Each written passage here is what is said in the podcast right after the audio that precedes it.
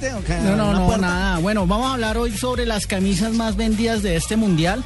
Recuerden que. ¿Las la- camisas más vendidas? Las camisetas más vendidas, perdón. Más, ven- eh, más vendidas de este mundial.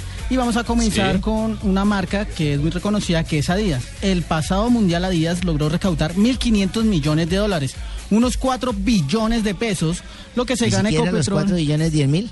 4 billones de pesos. Lo que se gana Ecopetrol en un trimestre y este año esperan recaudar 2 mil millones de euros, unos 5.2 bestia. billones de pesos.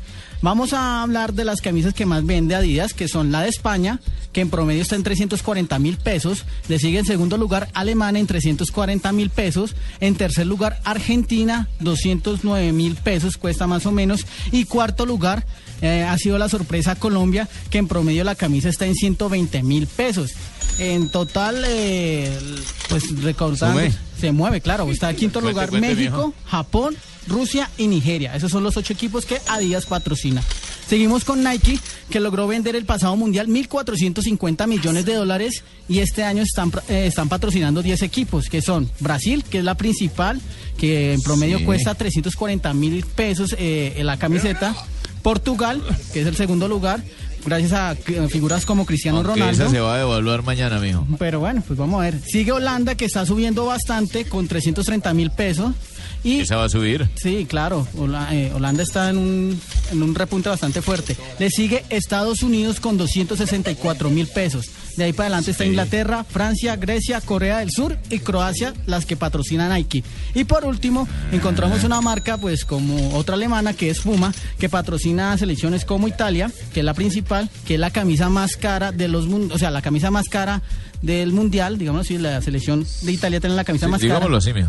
Vale Sí, 150, claro. en 150 euros, unos 380 mil pesos. Te sigue Uruguay. Oiga, mijito, ¿la camiseta de Irán se vende o no se vende? La de Irán, le tengo ese dato. Eh, la patrocina. UHL Sport y ese vale Sí. 80 mil pesos.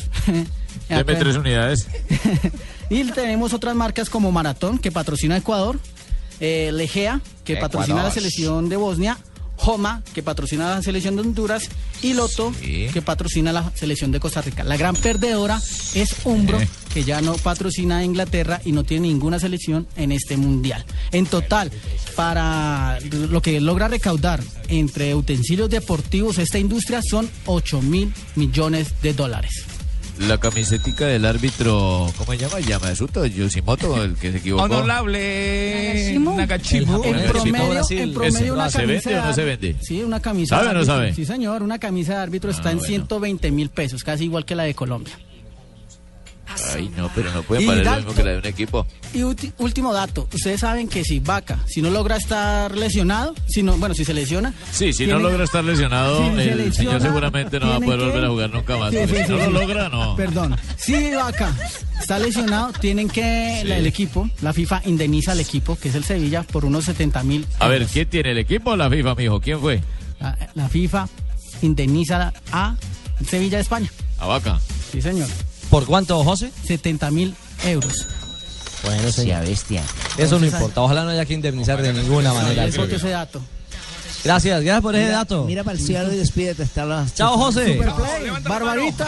Se cuida, me trae Ay, caipirinha. adiós, me sé. Siga echando gomina en las mechas. Bueno, me trae Y caipirinha. gracias Chao. a José Escobar, el hombre de Data IFX, a esta hora con nosotros en Blog Deportivo.